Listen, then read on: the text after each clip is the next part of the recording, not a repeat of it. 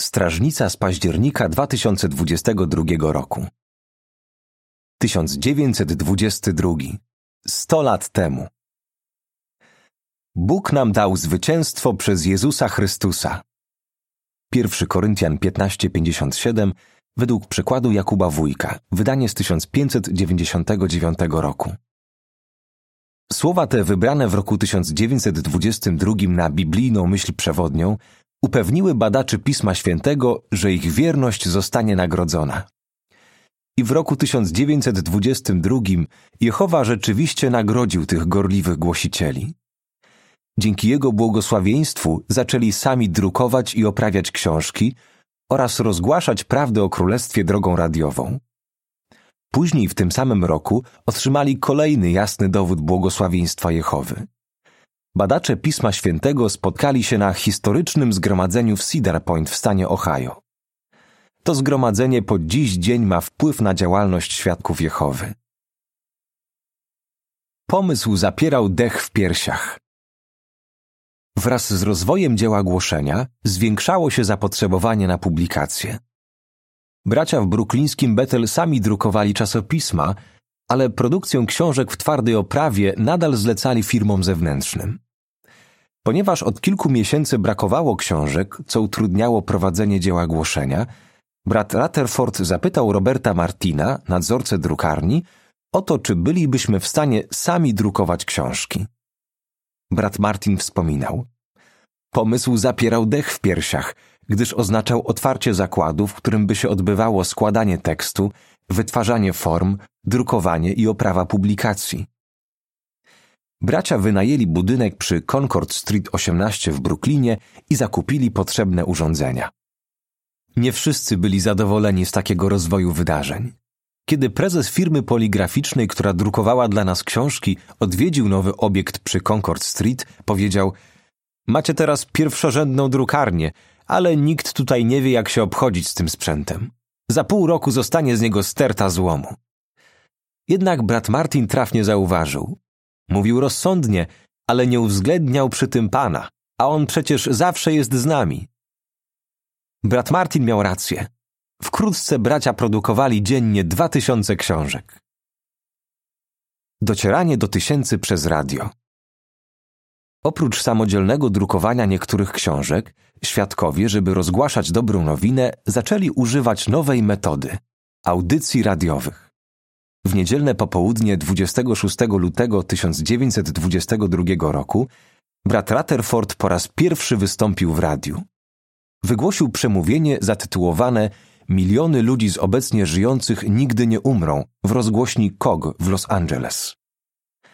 Audycji tej wysłuchało jakieś 25 tysięcy osób.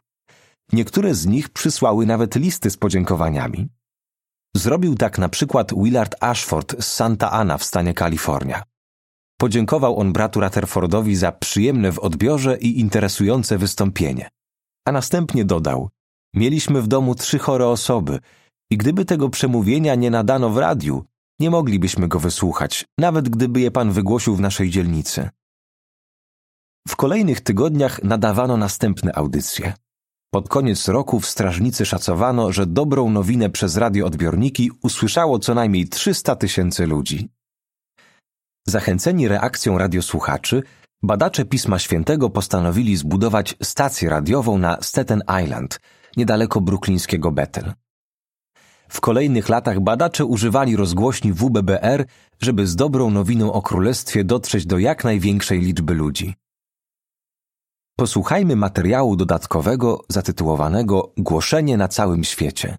Dnia 26 lutego 1922 roku badacze Pisma Świętego wzięli udział w specjalnej kampanii. Na całym świecie zorganizowano zebrania, w trakcie których osoby zainteresowane mogły wysłuchać przemówienia Miliony ludzi z obecnie żyjących nigdy nie umrą. Przemówienie to zostało przetłumaczone na co najmniej 33 języki. W strażnicy napisano, że o wygłaszanie go poproszono niemal każdego brata, który przedstawiał wykłady publiczne. W Wielkiej Brytanii badacze zorganizowali 306 zebrań, na które przybyło 67 010 osób. W Belgii, Francji i Szwajcarii Z takich zebrań skorzystało ponad 15 tysięcy osób mówiących po francusku. Zachęceni tą pozytywną reakcją, badacze jeszcze w tym samym roku zorganizowali kolejne takie akcje. 25 czerwca, 29 października i 10 grudnia. Powróćmy do artykułu. ADV w strażnicy z 15 czerwca 1922 roku ogłoszono, że w dniach od 5 do 13 września w Cedar Point w stanie Ohio odbędzie się walny zjazd. W miarę jak do Cedar Point docierali kolejni badacze, potęgował się nastrój oczekiwania. W przemówieniu powitalnym brat Rutherford powiedział do obecnych: Jestem przekonany, że Pan pobłogosławi temu zgromadzeniu i sprawi, że zostanie dane świadectwo jak jeszcze nigdy dotąd na ziemi. Kolejni mówcy wielokrotnie zachęcali do głoszenia. W piątek 8 września na widowni zebrało się około 8 tysięcy osób i z podekscytowaniem wyczekiwało przemówienia brata Rutherforda. Miały one nadzieję, że mówca wyjaśni znaczenie liter ADV, które widniały na zaproszeniach. Zajmując miejsca, niektórzy na pewno zauważyli wielki rulon płótna nad sceną. Arthur Klass przyjechał na zgromadzenie z Tulsy w stanie Oklahoma. Znalazł miejsce, z którego dobrze słyszał przemówienia. W tamtych czasach był to spory sukces, ponieważ nie używano jeszcze nagłośnienia. Żeby nie zakłócano przemówienia, przewodniczący ogłosił, że w jego trakcie nikt nie będzie wpuszczany na widownię. O 9.30 brat Rutherford rozpoczął swoje wystąpienie słowami Jezusa z Mateusza 4,17. Przybliżyło się Królestwo Niebios. Wyjaśniając, jak ludzie mieli usłyszeć o tym królestwie, stwierdził: Sam Jezus oświadczył, że w czasie swojej obecności przeprowadzi żniwa i zbierze swych prawdziwych i lojalnych naśladowców. Brat Klas, który siedział na widowni, wspomina: Chłonąłem każde słowo. Jednak nagle poczuł ból brzucha. Z żalem opuszczał audytorium, bo wiedział, że nie będzie mógł wrócić. Po kilku minutach brat Klas poczuł się lepiej. Kiedy wracał, usłyszał rozlegający się głośne brawa. Był podekscytowany. Postanowił, że nawet gdyby musiał wspiąć się na dach, zrobi to, żeby wysłuchać do końca tego wspaniałego przemówienia. Brat Klas, który miał wtedy 23 lata, znalazł sposób, żeby tam wejść. Świetliki w dachu były otwarte i kiedy się do nich zbliżył, stwierdził, że wszystko świetnie słychać. Okazało się jednak, że na dachu nie jest sam. Było tam jeszcze kilku jego przyjaciół. Jeden z nich, Frank Johnson, podbiegł do niego i spytał: Masz przy sobie ostry scyzoryk? Tak, mam, odpowiedział Arthur. Jesteś odpowiedzią na nasze modlitwy, stwierdził Frank. Widzisz ten wielki rulon płótna? To transparent, który jest przywiązany do tych gwoździ. Słuchaj uważnie, co mówi sędzia Rutherford. Kiedy powie rozgłaszajcie, rozgłaszajcie, trzeba przeciąć te cztery sznury. W przypisie czytamy. Brat Rutherford był czasem nazywany sędzią, bo zdarzało się, że pełnił funkcję sędziego nadzwyczajnego w stanie Missouri. Koniec przypisu. Artur ze scyzorykiem w ręku czekał razem z innymi na sygnał. Wkrótce brat Rutherford doszedł do punktu kulminacyjnego swojego przemówienia. Pod wpływem emocji prawie krzyczał. Okażcie się wiernymi i prawdziwymi świadkami Pana. Ruszajcie w bój, aż opustoszeją wszelkie pozostałości Babilonu. Zwiastujcie orędzie daleko i szeroko.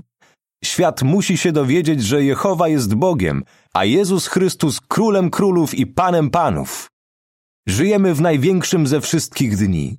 Oto król objął władzę. Wy macie nadać temu rozgłos. Dlatego rozgłaszajcie, rozgłaszajcie, rozgłaszajcie wieść o królu i jego królestwie. Artur wspomina, że kiedy on i pozostali bracia przecięli sznury, rulon gładko się rozwinął. Zgodnie ze znaczeniem liter ADV, są to pierwsze litery angielskiego słowa advertise, oznaczającego rozgłaszać, na transparencie widniał napis Rozgłaszajcie wieść o królu i jego królestwie. Ważna praca.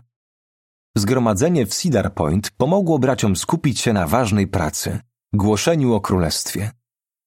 Ci, którzy mieli ochoczego ducha, byli szczęśliwi, że mogą wziąć w niej udział. Pewien kolporter, dawne określenie pioniera, z Oklahomy napisał Głosiliśmy na terenie, gdzie wielu ludzi pracuje w kopalniach węgla i żyje bardzo biednie.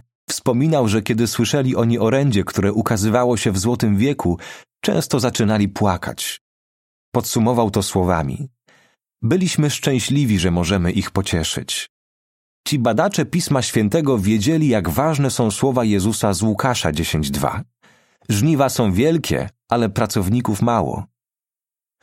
Pod koniec tego roku byli zmotywowani bardziej niż kiedykolwiek wcześniej, żeby wszędzie rozgłaszać orędzie o królestwie. Koniec artykułu.